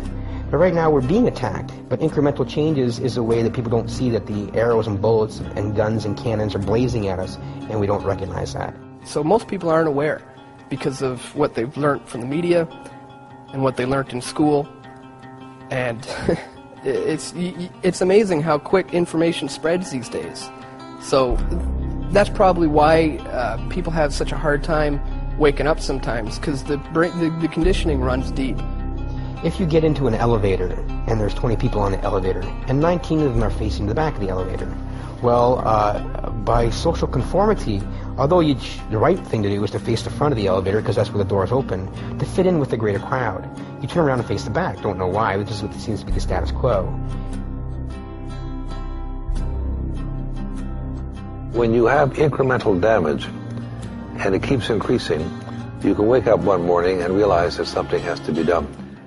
Well, you get political change of fundamental nature of this sort only if you have a real big earth-shaking event. A 9-11 was an earth-shaking event. The Great Depression was such an event. Two world wars costing millions and millions of lives and casualties among European countries was such an event. they drive changes. The European Monetary Union was the outgrowth of people who lived through at least one of those wars to try to avoid it in the future. Precisamente yo estaba pensando anoche que cuando hay desastres, huracanes o algo así, los aprovechados son los que tienen dinero y al pobre nunca le da, nunca le llega nada. Y probablemente no, porque tú sabes que los más ricos en tiempos de crisis se dan más. Nosotros seguimos haciendo la lucha por la subsistencia cotidiana. Well, I certainly agree that it's when uh, periods of great instability and chaos, you, you have the greatest opportunity for creating new institutions and moving in new directions. I think it is obvious from any study of history, world history, that the greatest initiatives have usually emerged, originated from some crisis of some sort. The United States Marshall Plan would have been unthinkable after World War I. But after World War II, uh, we were prepared to give a substantial amount of money both to winners and losers to help them to recover. It was quite a dramatic, and it really did require a crisis, a dual crisis. One, the end of the Second World War, and the second, the prospect of uh, Soviet invasion of Western Europe. I think we needed a crisis to have Social Security, to have the Works Progress Administration, in 1935, Franklin D. Roosevelt put his signature on the Social Security Act. This Social Security measure gives at least some protection to 30 millions of our citizens who will reap direct benefits through unemployment compensation, through old age pensions, and through increased services for the protection of children and the prevention of ill health. There's no doubt that steps that many people think would be desirable uh, are extremely difficult to do in the absence of some uh, moment in which people can step back and see that fundamental change is required. Robert Pastor and Allan Gotlieb, they both they both expressed their beliefs that the greatest initiatives uh, come out of disasters. Um, do you believe do you believe in this this order out of chaos theory? Uh, given that the European Union was born out of two world wars, do you think that North America would require some sort of a catalyst to push us towards this this North American community? Well, I, I don't see uh, any uh, I, first of all, I don't know what kind of catalytic event it would it would take. Um, I, I, don't see um, any interest in building a kind of common superstructure in North America, either political or or even economic. I don't see a monetary union. I don't. None of that is on the horizon at all, as far as I can see. I don't know what it would take for it to to uh, to come about. The recent uh, events in the financial world uh, are certainly going to drive more cooperation and collaboration around financial sector um, regulation. If, as part of your goal, is to integrate economies, we call it deep economic integration, uh, and integrate their economic structures then countries don't want to give up their economic structures freely. And if things are going well for the people, and they say, well, thank you for offering us this uh, Amero or North American Union or one common currency across the, the North American continent, but we're happy with where our economy now. We're happy with our own currency, and uh, we don't need any help right now. But if you throw a man or a country into uh, quicksand and then all of a sudden they'll clutch at straws. And the straw that they'll clutch at, you already have for them. But they won't reach for it unless you create the crisis and put them in there. I agree with many people who say, well, the idea for an Amero is, is just uh, fantasizing uh, because there simply is not the political will that existed in Europe. And I say, that's right. I fully agree. But as an academic, I'm supposed to be thinking ahead of what can be done, what should be done, rather than just always accepting the current situation as it is. If you want to move a population as a whole and galvanize their common thinking as a one galvanized response, and we all agree this, then they give you their will freely to go take them to where you already want to go. If you throw them in that quicksand and then you has, pass them that uh, that straw, and a, and a drowning man will grab at anything, and they're drowning us. I've been paid very generously all my life, uh, being a professor, devoting myself to putting out these ideas. And my hope is that eventually, if there is a major catastrophe, there will be enough people around who will say, well, this may be the time to try out this new idea. When, whether this ever happens, I don't know. But as far as I'm concerned, I've done my job of introducing these ideas into the public domain, and now it's up to your generation of young people, the next generations, to see uh, whether it's worth it or not. It's a process that they've been using for thousands of years. It's called, it's basically order out of chaos. And the idea that death breeds life. They believe if you can cause enough pain and wars and suffering, uh, then out of the ashes of that will emerge their solution to this problem that they created, which is their solution would be oneness, one world, everything.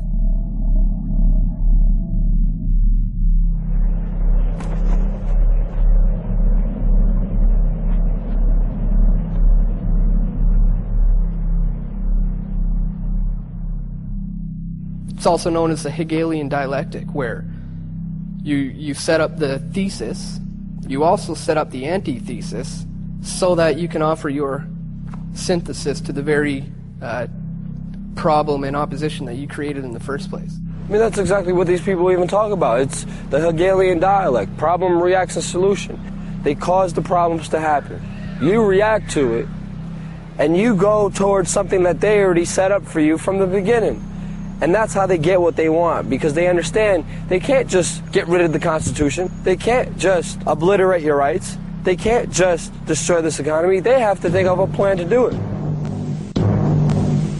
Real freedoms are eaten up a little at a time while government controls are slipped on, while the real power is collected into a few hands. Where government is not limited, no man is free. Change limited government to unlimited government, and our rights would be only what the master planners say they are.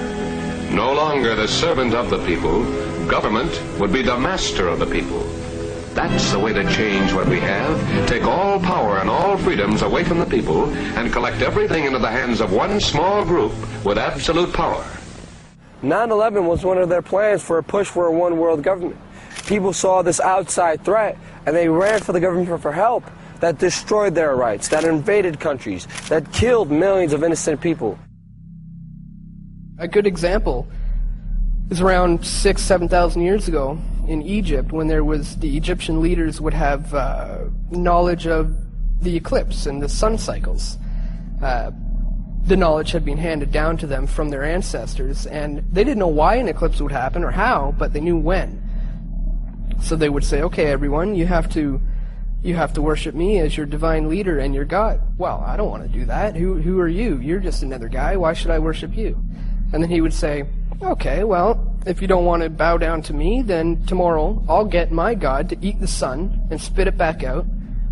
So the next day when the eclipse would happen, everyone would just marvel and say, oh my God, this guy must be our divine leader.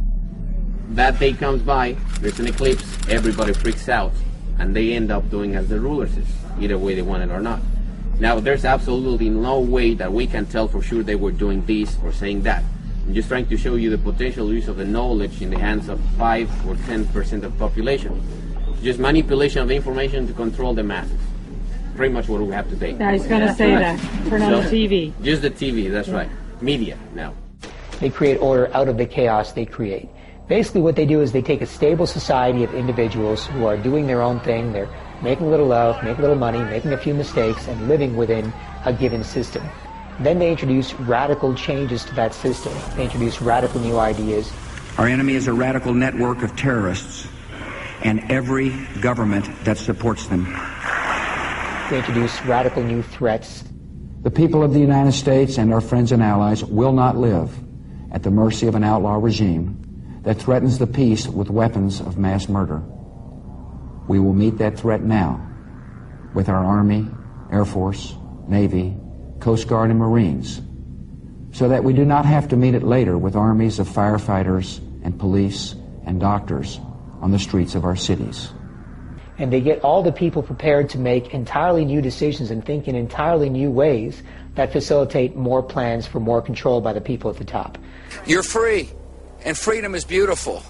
And, uh, you know, it'll take time to restore chaos and order, but we order out of chaos, but we will. Create a crisis, terrify the people into going for a solution that you suggest, which gives you more control. It may temporarily keep the people safe, but uh, in the long run, uh, the people don't know that you engineered the crisis, so they trust you even more, and they get habitualized to accept the next crisis and the next uh, the next move towards more control. You've got to look at who benefits from that, because the people that benefit from that may have engineered it in order to bring order out of chaos.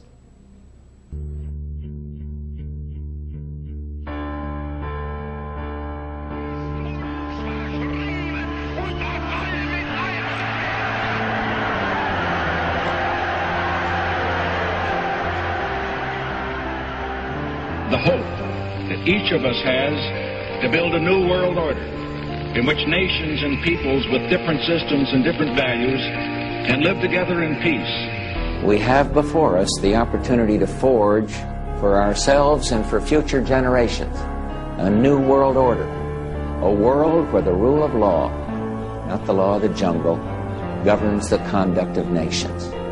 Now we can see a new world coming into view a world in which there is the very real prospect of a new world order. It is a big idea, a new world order, where diverse nations are drawn together in common cause to achieve the universal aspirations of mankind.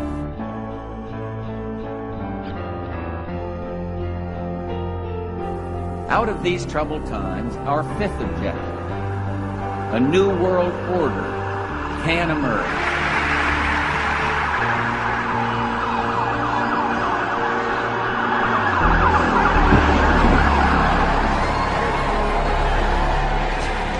There is a chance for the President of the United States to use this disaster to carry out what his father, a phrase his father used, I think, only once, and hasn't been used since, and that is a new world order there's a need for a new world order.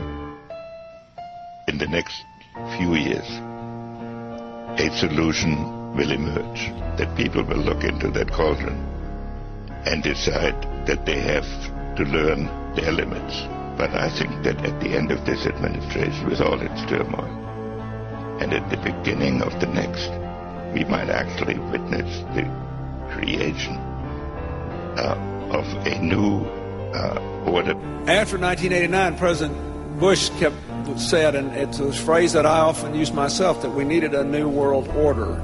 It is a new mindset that the world now needs. It is a real global new deal that we need, an ecological and an economic new deal that we need in the name of France. I call upon all states to join ranks in order to found the new world order of the 21st century. I think the new world order is emerging, and with it the foundations of a new and progressive era of international cooperation.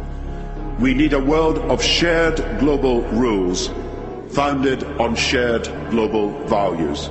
When we are successful, and we will be, we have a real chance at this new world order, an order in which a credible United Nations can use its peacekeeping role to fulfill the promise and vision of the UN's founders. The New World Order essentially is an agenda, it's a plan to unite the world into one, whether it be one world government, one world cash system, one world religion.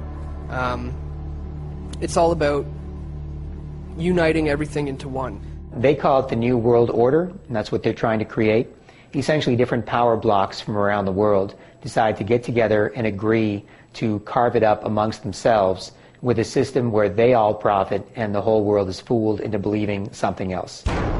This idea of a, a globalization or a global uh, totalitarian uh, political scheme where uh, the masses are regulated and controlled uh, by the few is nothing new in society. It goes back millennia. This has been a common theme of those who seek to profit us and to uh, oppress us and to hold us in checks and balances. Pick up letters from Henry Kissinger, where he plans for a one world government, where he talks about an outside threat, whether fake or real, using it as a way to scare the people so they accept and love the New World Order.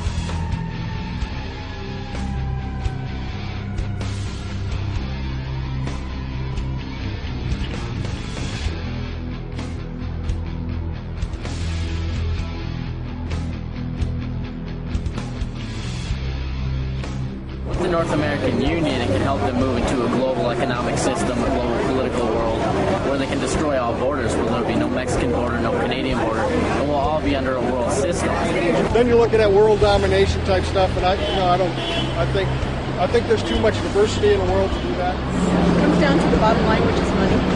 Those who have the gold want to keep it, tend to. They're not, they don't want to lose power. It's about power and economics. Yeah, exactly. Economic crash, you, you see it now as on a global level. The first time people are talking about global regulation of markets, right? Because of economic crash. So somebody has to be shot before you notice that the weapon is dangerous. How about global government down the road? What about that idea? Oh man, I work for that. I, I, I work in that, and uh, um, you have to have make it up to 190 countries. Uh, it's a long process. Pues la globalización ya veo que es inevitable, pero pienso que más que en el mercado nos está afectando también culturalmente. Eh, se están perdiendo muchas tradiciones y pues ahora ya casi de todo el mundo escuchamos el mismo tipo de música. Este, las tradiciones pues se están perdiendo porque estamos nosotros absorbiendo las de otros países. Well, the end game is it's not going to stop with the North American Union. It's going to be one further step along the road to one world government. Already, as we speak, the uh, nations of Africa are uh, contemplating an African Union. In fact, uh, they had uh, they made a fairly large step forward in 2007 with a summit.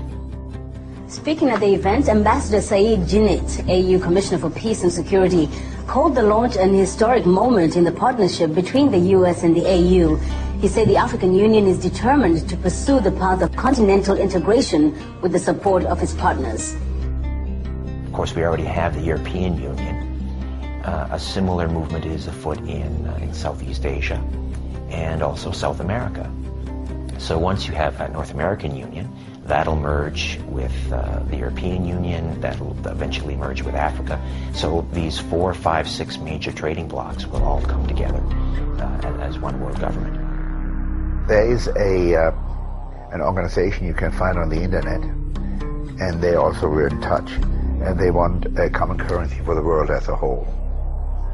And Robert Mundell has uh, an annual conference in this place in Italy where we discuss these issues.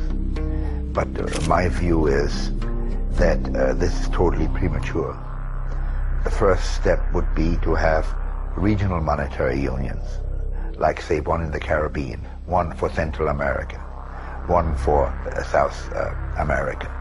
And once they have been established and they see all the benefits that come from it and that it is manageable, that the problem of losses of national monetary sovereignty do not appear or seem to be very small, then you can have these regional unions getting together and reaching agreement to stabilize the exchange rates amongst themselves.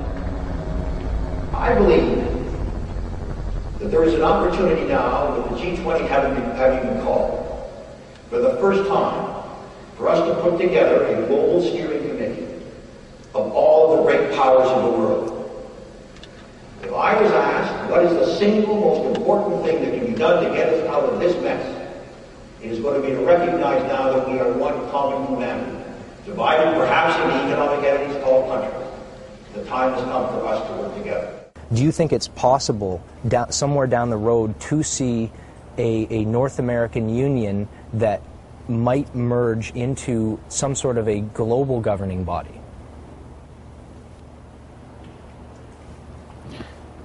One world government? Mhm, Uh, Um,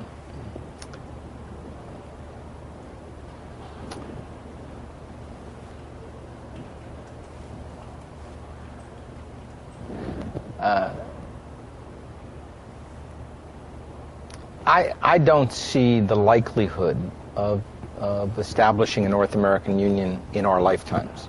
I don't think that the people in any of the three countries want to dissolve their government in favor of a single government. moving to, you know, global governance dealing with, you know, political and other things, I, I don't see it, quite frankly. I think that we are struggling already with our global institutions, such as the United Nations. We're trying to find a way, you know, to deal with uh, situations that arrive uh, uh, from time to time in the world where we've got you know, you've got a, you know, where the global community thinks maybe national sovereignty is not such a good thing. If you think that your government in Ottawa or Washington is somewhat distant and unresponsive, imagine how uh, distant and unresponsive it's going to be if uh, our government is now situated, uh, let's say, in The Hague, uh, in the Netherlands, or in Rome, or some other place uh, that might be the seat of a one world government. We're not talking about the American government here. We're talking about an entity that exists uh, above or beyond elected officials. These are unelected oligarchs, and these are people that have no allegiance to uh, country or flag. So it's a bit of a misnomer to, to, to describe them as, uh, you know, the American government. We're not talking about uh, the American government here. Um, we're talking about globalists. People of the world, look at Berlin, where a wall came down, a continent came together, and history proved that there is no challenge too great for a world that stands as one.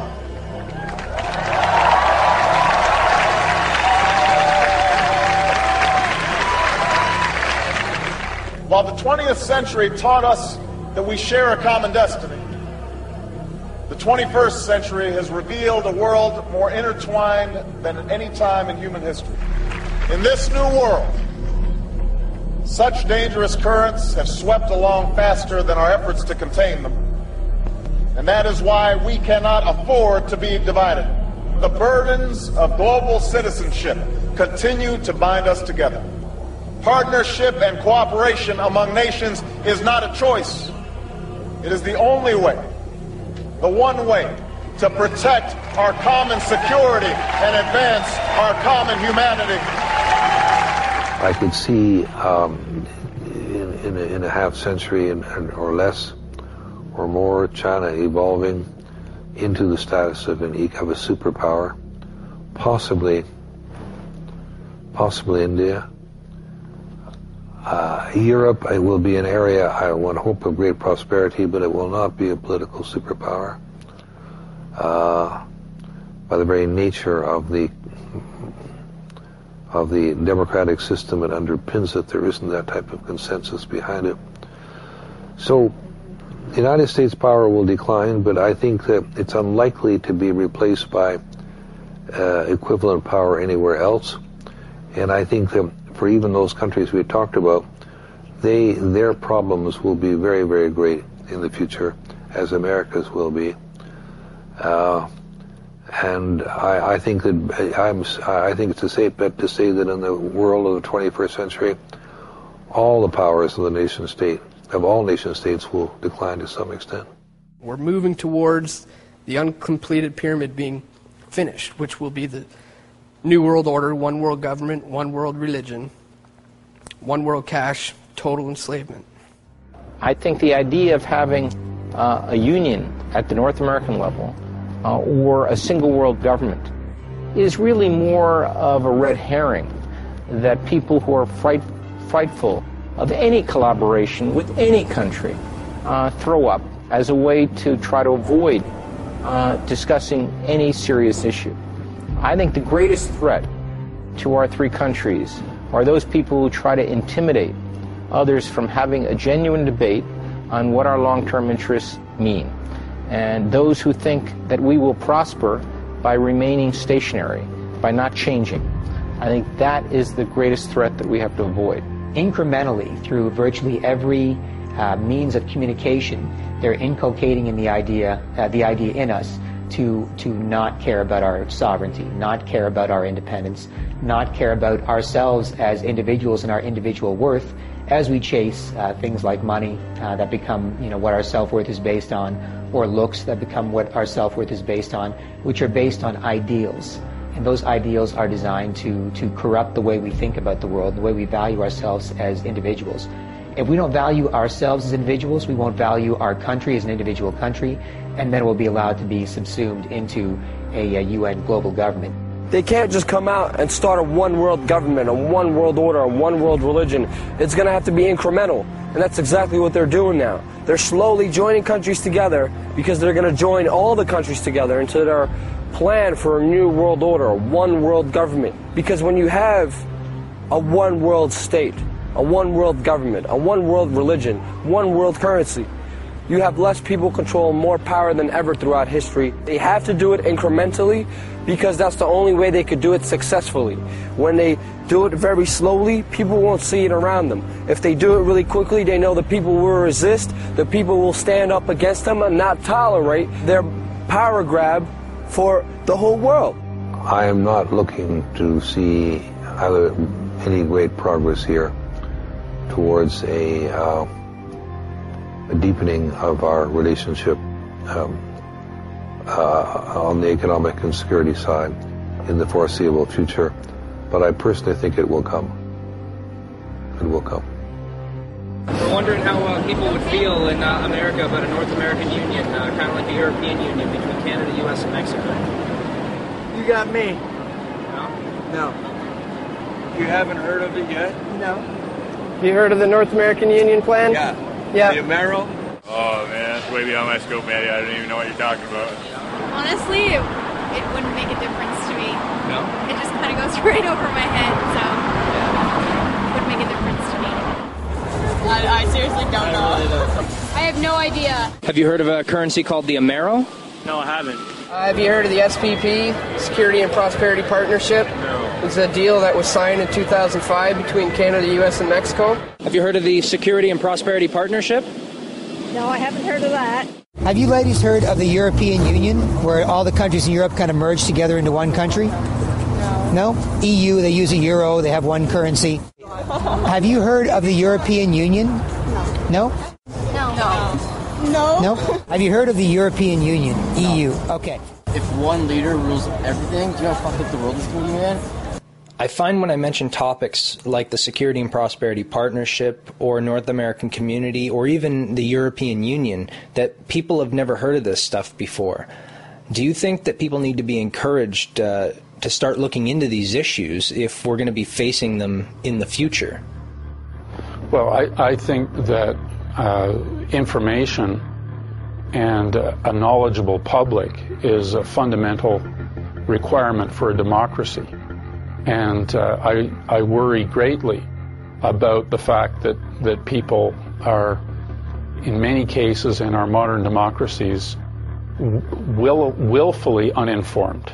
It's not that the information isn't available, especially with the internet. You can get information if you want it, but people just aren't interested. Um, in, a, in a recent by election in Ontario, 25% turnout. 25%. Unlike Afghanistan, nobody was threatening to cut your fingers off or to kill you if you voted. So, but there is a lack of democratic engagement, and, uh, and, and part of that is a lack of involvement with understanding the issues, whatever they may happen to be. Tengo la posibilidad ni el gobierno de darte más información. Aquí la poca que ves en la tele y lo poco que oyes es lo que logras ver y saber. Volvamos a lo mismo, todo es un genérico de desinformación. Yo te podría expresar más si yo supiera, pero como el tiempo para subsistir no nos da tiempo para informarnos. The main problem is nowadays, I mean, you, you have a family. I mean, both parents have to work just to scrape by. Um, pe- people don't have time to look into these things. So, uh, and it's often um, a survival mechanism where people tend to be happy and comfortable in their own little uh, comfort bubble. And, and to, to step outside of that and to have somebody suggest to you that um, the way things are run is not necessarily the way you, you think they are, it makes people uncomfortable because now you have to admit that maybe you're wrong. You have to admit that maybe things aren't the way you thought they were. Um, so, really, what people need to do is swallow their pride and seek truth honestly and unbiasedly. Because that is the ultimate weapon in the fight against the people's minds, is the truth. Right now, there's a war on for your mind. And right now, these people, they're not doing it by force, they're doing it through policy. People are slowly beginning to, to wake up to the fact that the Fourth Estate um, has simply not done their job with regards to North American Union or 9-11 or uh, any of the other significant um, events that have occurred over the last uh, 15, 20 years, probably even further back. People are waking up. They're not getting the truth from the Fourth, fourth Estate. The mainstream media uh, will deliberately lie to you. They will distract you from the truth. The only threat is an informed, educated, participatory democracy. And uh, we're not participant. And we're choosing to be in, misinformed by the propaganda given to us, and we're not educated on these issues. We have, by and large, a, a, a bi-party system in Canada. Uh, you have your liberals and you have your conservatives. The United States, they have Republican and Democrat. But society, individuals as a whole, we are get all excited at election time, and we let an individual who's been appointed to that position to go fulfill that role, and the people who are appointing them are the very people who want to march us down to this whole globalization North American Union. We are losing our nation before our very eyes. We are at war. The other side is playing for keeps. And Canadian citizens are not standing up for this great country. And we need the citizens of our nation to stand up, stand strong, stand free, and vote themselves into power and take back what is rightfully theirs and their children to come. There are hundreds of elected officials to work on in this country at the federal, provincial, and municipal levels. You can, you can, you can go to them with a group of people and say, we want the fluoride out. Here's our evidence. What do you think? You can have a petition uh, in your local neighborhood where you say, look, we've looked into this. The 10, 15, 20 of us in this neighborhood have looked into this, and we just need your help convincing our city councilor to look at this DVD. You can have a copy of it too, so we're all judging the same thing. And then the people in your neighborhood can see it, and they can say, yeah, of course the city council should watch this, and of course the city councilor should vote against this. You can have all sorts of incremental changes at the grassroots level. It's possible through the political process by electing uh, parliamentarians who are critical of the agreements to bring about change. Every time an election comes around and someone comes to your door handing out pamphlets, invite him inside and tell him what you know and ask him what he's going to do about it or she's going to do about it as an elected representative. They have to know that we know. They have to know that we're not going to stand for it. Start getting actively involved in local politics because real change is not going to happen with a senator or a congressman or a president. It's going to happen in your city hall. It's going to happen with your sheriff, your mayor. And your little towns and communities, you could have the best change there because it starts with the people. And we have to understand the more we use our hearts and minds, the more we spread this message, the more we talk to people, the more we communicate people, the better life we will have for us and our children in the future. I am very proud to have all of you guys here. You guys are my family. You guys are my friends. You guys are my companions in this info war. And we will be successful one way or another because there is no defeat in our hearts. Whether it's raining, whether it's cold or miserable, we are still out here because we love this country. We love this flag. And we love our freedom. Liberty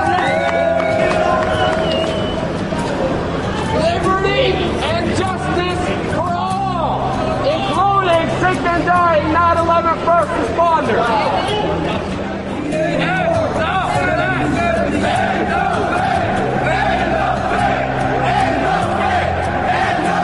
There are a number of uh, movements around the world, social movements, citizen movements, that are lining up behind this vision, and I believe it's actually possible.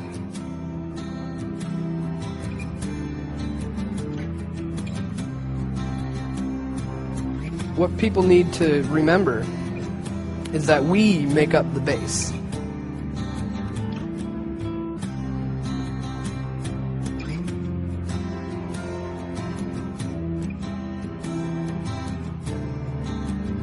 They have no power without us, you see. And it, all it takes is for enough people to step out of the system to cause a crash. You know, if the corner of the pyramid's missing, well, what happens? It all comes tumbling down.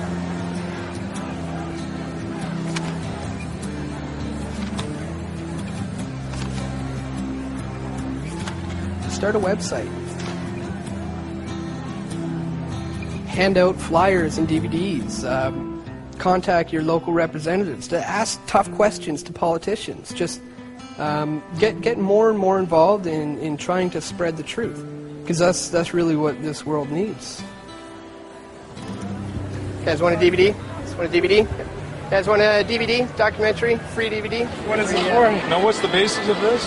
Uh, it's uh, doc- You've seen it? Yeah. Have you heard of it or? Um, yes, and I watched part of it online. Oh, cool. Awareness is key. Uh, nothing's ever going to change unless there's enough people who know there's a problem in the first place. So that's what this day is all about. Spreading awareness. That's as simple as that. Use an individual can say, I'm going to make a, an 8.5 by 11 flyer for my neighborhood that basically says, look, I make a combined family income of $120,000 a year. I live in a $275,000 house. I live in this neighborhood. I'm from here, and I'm just going to drop this off in your mailbox once a week.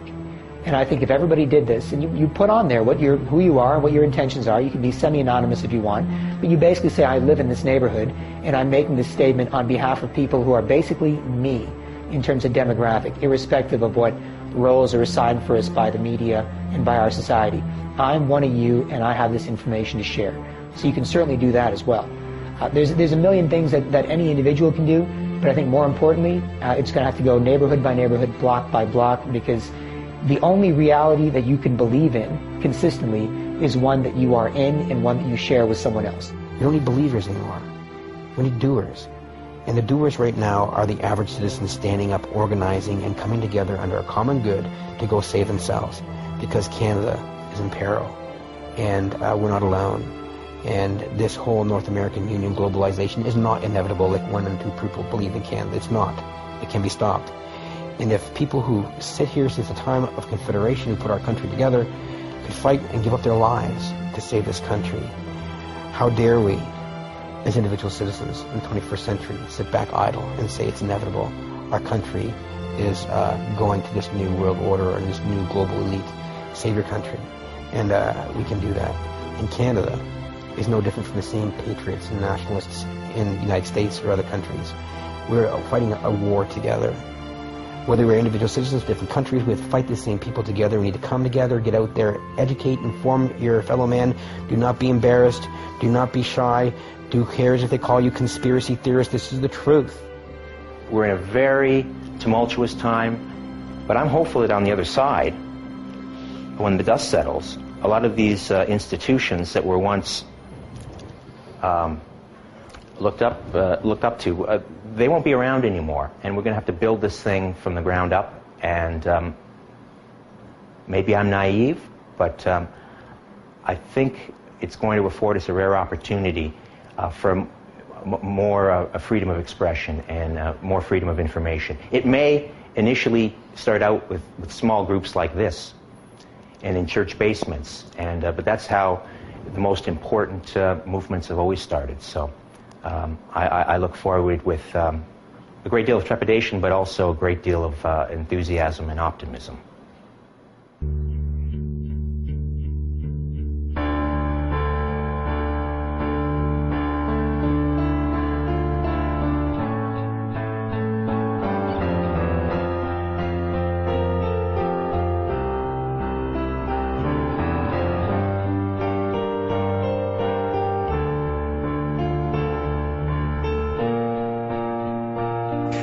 Say today that this is not a prelude to a North American Union similar to a European Union.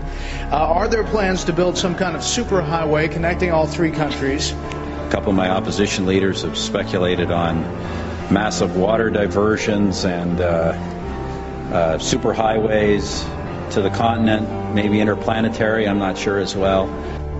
Manitoba is also taking a major role in the development of a mid-continent trade corridor, connecting our northern port of Churchill with trade markets throughout the central U.S.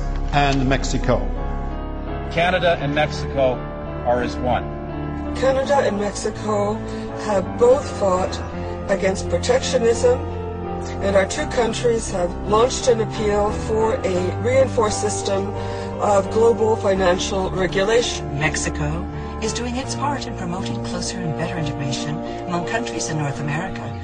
The world grows more globalized day by day and is divided into large, increasingly integrated economic regions. We need more integration, not isolation nor protectionism. And we have agreed with Canada on that point in the G20 and other forums. 2009 is also the first year of global governance with the establishment of the G20 in the middle of the financial crisis. Climate conference in Copenhagen is another step towards the global management of our planet.